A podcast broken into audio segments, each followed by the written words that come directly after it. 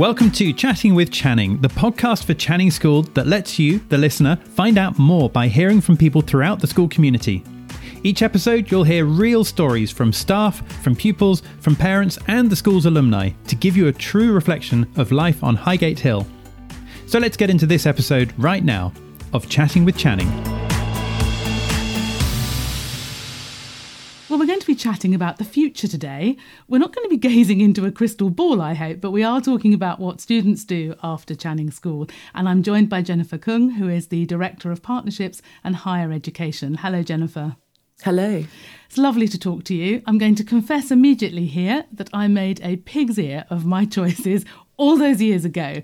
I would like you to just start. Can you just help me? How how do you advise young people now what to do when they're looking at higher education, further education, whatever they might be looking at?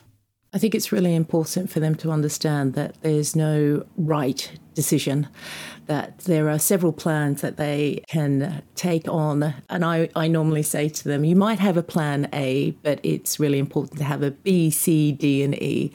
That flexibility is really important for the students because I think that it gives them some encouragement and some confidence to know that it's not about sitting there and making sure that they have absolutely the five universities that they want to go to to put onto a UCAS form, and they that they absolutely know which subject or degree that they want to follow. And I think once you let students realise it's okay to still be thinking about things and that there's still time, I think that that relaxes them and that they can enjoy the process more. And I think it's particularly important for parents to understand that actually that thinking time is really quite key. So it's okay if a student's a little unsure about the degree subject if they're planning to go to university, or actually that they do want to do a gap year but not really sure what they would like to do. It can be daunting because it's quite overwhelming thinking about the choices available, which is really exciting. I certainly didn't have as many choices available when I was thinking about higher education, and sometimes it can it can be the, the case of, well, what should I do, and should I just follow what my parents did, should I just go to the university that they they went to, or what are my friends doing, where are they going? And I think that that, that can be that talk that chat you know and what information is available on social media can be quite overwhelming for a student. Yeah. So our job is to make sure that we hold their hand at the appropriate time and to say to them, you know, we're on a journey, we're on a journey together, and it's about looking at what's out there in the first place. But then, yes, there's a narrowing down process that happened, but there's still time to work out those decisions. So that's probably the first thing that I would say to students. And, and certainly that's what I'll be saying on our uh, UCAS presentation evening, which is when we're really asking students to say, well, you know, there's there's time. You might want to start the process now and thinking about it. You, no one's asking you to make an application right now. It's just that here are the tools available. So why don't you have a look around and see what's available? And that certainly goes beyond just the subjects that they're studying at school. They're just their A-levels. Mm-hmm. So that would be really the first thing. And, and always there's students who absolutely know what they're doing, but most of them will say, well, I'm really not sure. That's fine. In fact, that's far more exciting when that's that's the case. Well, you've made me feel calmer already. That's fantastic. Good. So I assume that the, the Channing School does have a programme in place for helping people to get into higher education. How does that work? Yeah, no, absolutely. First of all, it's certainly having those discussions one-to-one with students to work out what they're thinking a- about. It's very personalised in that sense, that we would like to know, you know, rather than going with, you know, a group men- mentality, it's about the specific needs of the student and seeing, well, is an area of a particular interest? Is it vocational, not vocational? Um, is it just that, you know, you want to do something, the student wants to do something just for the sheer joy of learning? So it's really having those discussions in the in the first place, and uh, utilising the expertise of the sixth form team as well as teachers here to give them a guiding hand in the first place. And of course, you know, get them familiar with the UCAS website, but also other websites which may provide uh, information that is not just given by the universities. So it's about the student voice to see what students are thinking about their particular degrees. But it isn't just about universities. I, I think Channing prides itself on the idea of ensuring that students are provided with a range of different opportunities to hear about uh, Art Foundation, overseas universities, degree apprenticeships, going out to work, uh, leavers programs, which may be available to them, and also gap years and, and looking at uh, potential gap year providers. Uh, so, you know, making sure that students have a wealth of information in the first place, and then helping them make that decision by having those one-to-one discussions, ensuring that, you know, we have providers coming into school, universities and other institutions, just to make sure that they have that additional, additional information. We have alumni events where they can speak to, you know, former Channing students about the, you know, the process they went through, so they can see that they're, they're not alone, that the mm. students are not alone as, as, as they work through this. As well as the alumni coming in, do you have talks from people in different professions at all? We tend to try to ensure that, of course, we have admissions tutors who come in, but actually we, we tend to try to find professionals who may have just come out of their their degree or haven't been in their profession for very long, that come to us and and We'll, we'll say how it is to these students, so they have a better understanding of what's to be expected. But we do have uh, our Higher Education Day, Springboard to the Future, where we have about twenty-five or so institutions and universities come in to speak to the students, and then we have specialist talks. And, and that's a great opportunity for students to talk to admissions tutors, but also those who are involved in the industry, uh, whether that's medicine, whether it's something like liberal arts and sciences, uh, which hasn't been around for very very long compared to uh, other degrees, you know, it, or Oxbridge. It just it just provides that chance for students to hear from those who, the experts who are in the field at the moment. We've just touched on Oxbridge. Do you have a specific programme which focuses on the Oxbridge entrance?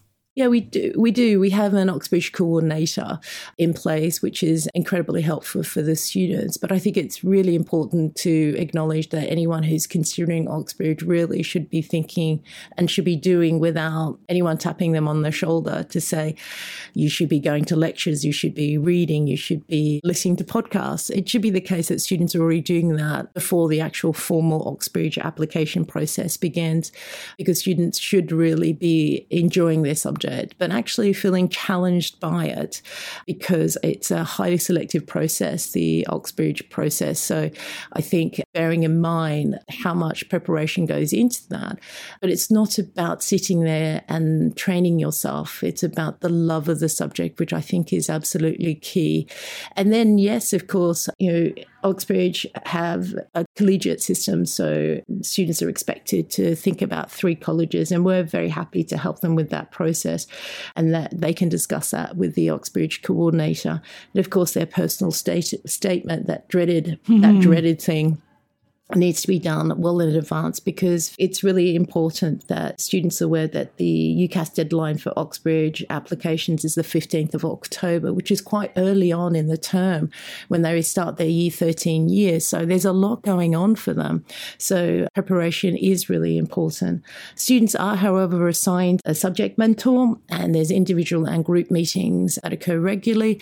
And hopefully that gives them a chance to prepare for any potential assessment, and of course, interviews. And the key is here really for students to engage with the interview. So we ensure that they have at least two interview practice sessions prior to the actual interview. And we have the academic symposium, which I think is a great opportunity for our students to show leadership, where they are.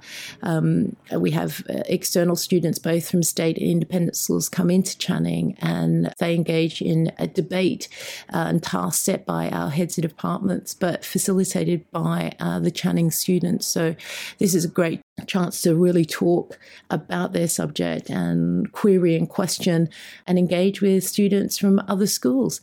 So the academic symposium is a is a great step forward for those students who are considering an Oxbridge um, application, and of course, hopefully getting them in a position for the interview. Mm. It's making me tired. Just think about all that. Yes. Now, there are some people who just don't want to go into higher education, they're not into Oxbridge. How do you balance that? How do you give them the same level of sort of care and, and nurturing?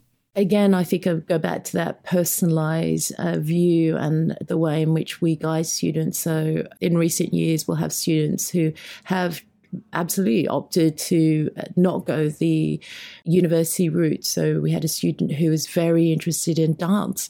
And so we ensured that we went through our alumni network as well as institutions that are involved in dance, so she could liaise with them and and be, you know, encouraged by them. And it's, for us, it's a learning curve as well. So it it just meant that we had to understand that process and go along with the student to make sure that the personal statement, which was very particular at that point for dance, or that she had auditions to attend and to work out the schedule for her. So it's certainly the case of saying to students, it's it's okay that perhaps university is not what you're looking at, or U K university is not the area that you're focused on. And so to say, well, is there a particular interest? Can we can we help you find your way? So it might be that the student says, oh, we're interested in stage and stage production, which we, again, we had a student who was interested in that. So we ensured that one of the leading institutions who prov- you know, provides you know, expertise in that area came into school. We also ensured that we put that student into contact with relevant work experience places, so she had a better understanding of, of what was expected. And some students may decide that actually they want to take a gap year. And I'd have to say that I'm a firm believer in gap years. I, I always think that, you know, I still have quite a lengthy period of time to work. And I'm afraid to say that an eighteen-year-old will have a much longer period of time of working. I think that there are probably several decades that uh, is going to be attached to work. And so taking a gap year and, and doing something else, whether that's actually exploring an area of interest or, or traveling or volunteering, I, I think, uh, you know, we hugely promote that, and also get the students in contact with, you know, gap year providers that may prove to be the right alternative for them. Mm. And then if they make a decision that they do want to apply to university, we're here to help them even after they've left school. So it's just about opening doors and making sure that students realise that just because it might be the case, and yes, the vast majority of Channing students go off to university, it is the case that, you know, it's okay just because you happen to take an alternative route. We feel that we are here to help and support and encourage, and we we want them to be equally successful. Mm. We've mentioned UCAS. We've mentioned UCAS applications. Oh, tell us more about the UCAS applications. Oh, the dreaded UCAS application process. I have to say I'm quite delighted that this year is now finished. Um, in, uh, we're ready for the next cycle, which uh, will start in June, where students in Year twelve will actually start filling in the UCAS form. And I think It, Everyone starts that process, whether you're thinking about a gap year or doing something else. We like to make sure that you're in the system. And if you make the decision that you don't want to actually apply, we delete you from the system. But it's important to know that there's the form itself, but in particular, what causes quite a lot of anxiety for students is the personal statement. And, you know, the, there's particular lines, forty-seven lines, four thousand characters, where the, the student has to try to fit in to the character count and lines, personal but academic personal statement, where really it's a chance for the student to indicate their interest of their skills on an academic level, but also their extracurricular involvement and their interests outside of school. And that's pretty hard to do. And there's a, a process that one goes through uh, to do that. So the draft is completed before the summer holidays, and then students will return in the Year thirteen year. And there's an opportunity for them to speak to their tutors, to the sixth form team, and finally me to help them refine that personal statement. And then it's a matter of also deciding about the universities that they'd like to place onto the form. So each student has the opportunity to, to choose five universities. Eventually they will be asked to firm and insure uh, their top university, and then, of course, their insurance uni. And again, that process can take a little time because, you know, students want to find out as much as possible about that. And and that can take an extensive period of, of time, and for parents, I guess, perhaps traveling to some of these universities. And I always say to students, you know, look at the course, see if you enjoy it. But it's a great debate over co- course versus institution. Yeah. Uh, location is important, city versus campus, institution, traditional, red brick. There's lots to think about. I had a student who chose a university on the basis of ice skating rinks. She was an ice skater, and actually a professional ice skater, and she she thought it was quite important to think about, you know, the location of her university and the accessibility to ice skating, which sounds a bit strange, but yes, it's important to think about that if that features in in your life. I do think looking at careers and health services within the university plays an important role in a student's life, so it may not be something that comes to mind straight away, but uh, students should think about that when thinking about university choice. It is that balance, isn't it, between, well, it's a compromise more than a balance, isn't it, between course and university, accessibility, how far from home. It's an enormous decision, isn't it? Do you, I mean, do you enjoy helping with that, that whole decision? It is so important, isn't it? Yeah, I, I really do enjoy it. I think, you know, understanding that. Uh, so I, I teach history, and saying to a student, well, you know, this particular course, it's great. There's opportunities to study quite a number of subjects that were not covered at school. Yes, the assessment process is the fact that there is a, um, you know, a coursework element uh, that you may enjoy, or there's an end of year exam. All sounds a bit strange, but some students like to know how things are assessed. But yes, and also location. Yes, I mean, Manchester. Uh, well, when I went to visit Manchester, University, it was a beautiful day, and they were trying to convince me that it was always like that. And, you know, I think you can tell by my accent as an Australian, even I knew that Manchester uh, is not always bright and sunny and warm. But having said that, it's uh, fantastic facilities. Uh, it's a great city. But some students might want to go, for example, to Birmingham, which is um, a lovely red brick and, you know, slightly, slightly different. And so I do enjoy taking the journey with the students and, and talking them through their, their options and, you know, trying to narrow it down to, to five, which, you know, there's so many fantastic institutions out there to try to work out which one would best, best fit. Not necessarily right, but, you know, it could be a best fit, mm. a good fit. Yeah, and we talked about foreign universities. Do you tend to have any students apply to foreign universities? Yeah, absolutely. So every year there are at least two or three students who want to apply to or do apply to uh, the U S. And again, that's a completely different process that the student has to go through, and we're very much on hand to help a student there.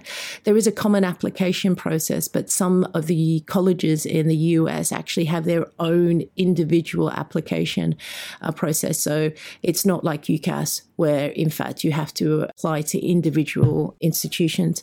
But, you know, Channing's on hand to help with the recommendation, the council recommendation, the two teacher referees, which again is different to the UCAS process. The student has to write essays, or probably more than one essay. And also it is the case that, unlike UCAS, where you are limited to five for the U S A, uh, you can apply to as many as you like. Although, having said that, it probably around nine is enough to cope with because of the number of essays that one has to do, mm. but also whether those places are test optional. So thinking about the S A T or the A C T for students to apply to the U S. It's a case that students will normally do a UCAS application as well as a U S application. So last year to the students who went off to Chicago as well as uh, U C L A actually put in the applications to UCAS as well, but then uh, made decision to follow the U S path. So it's certainly the case that we're on hand to help them through that. And it's ongoing. It's once you put the application in. For UCAS, it's pretty much done and dusted. But for the U S A, there are interim reports, there are transcripts. It's, it, it is ongoing throughout the course of um, the year. They're very exciting and, you know, many more places to choose from. Mm, when it comes to the U S A. But we also have applications to Trinity Dublin and, you know, on the rare occasion off to Australia. And so it's certainly the case, and uh, as well as Europe, that, uh, yes, it's not just thinking about universities here in the U K, but actually further afield. Do you ever have a student who just doesn't know what they want to do and they're sort of stuck in a, in a like a rabbit in the headlights thinking, I have no idea? Yes, yes. And in fact, as a student come, comes to mind last year, and actually, I have to say, when you think that everyone knows exactly what they're doing and you think that you're the only person who has no idea, that can be quite scary. And I think it's about saying to a student, why do you have to make a decision right now? Uh, if you really don't know, what should you focus on? And I would say just making sure that they do the best that they can in their A-levels and taking a break from it, and uh, taking a gap year, doing something else. And in, in the gap year, perhaps that will give them a chance to really think about what they would like to do, because it's the added pressure and the time that they feel that I have to make a decision now. And if we go back to your first question about, oh, I've got to make the right decision. If you take that pressure off students, it's a relief. And then to know that actually it's it's really okay to take some time out and make a decision about what you want to do. And so, yes, you know, every year there'll, there'll be a couple of students, actually not just one, who'll say, well, I really don't know. And I'll say, okay, maybe we can just focus on the fact that you do well in your A-levels. That will open doors, you know, and then during the gap year, perhaps do something else. And that will help, you know, help you with deciding about, about the direction that you want to take. And, you know, it is the case that I, I, I did have, have a student who, who thought she was going to go languages, and then actually spent the year helping direct at a local theatre, and completely changed her mind and decided that, in fact, that was the route she wanted to take. And we were really excited for her, and that's what we helped. We helped her with that application. So taking time out is important, but speaking to perhaps other students who've done that is it, gives a student confidence to know, actually, I don't have to really make the decision at eighteen.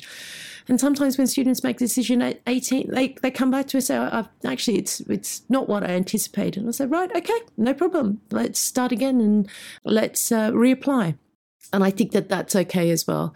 You know, a really good example f- uh, for me is a student who thought that she was set on medicine and actually did get a place for medicine, and came back halfway through the first year and, and said it really wasn't for them, and made a decision that she wanted to study Oriental Studies at S O A S. So that's what we did. We helped her with, you know, another application. So I, I think it's important to know that it doesn't define the rest of your life. It's been wonderful to talk to you today. So lovely that you, you carry on, and, and if the girls don't make the perfect choice or the right one, you help them too. It's been wonderful. I wish you'd been there when I was making my decisions. Thank you for that. No problem. No, it's a pleasure. Thank you. That's it for this episode. If you've heard anything on this podcast and would like to get in touch with the school, then just visit channing dot co dot u k. Now, our next episode is coming out soon, but in the meantime, thank you for listening to this one. Don't forget to follow or subscribe so you can stay in touch, and we look forward to connecting with you next time. Bye for now.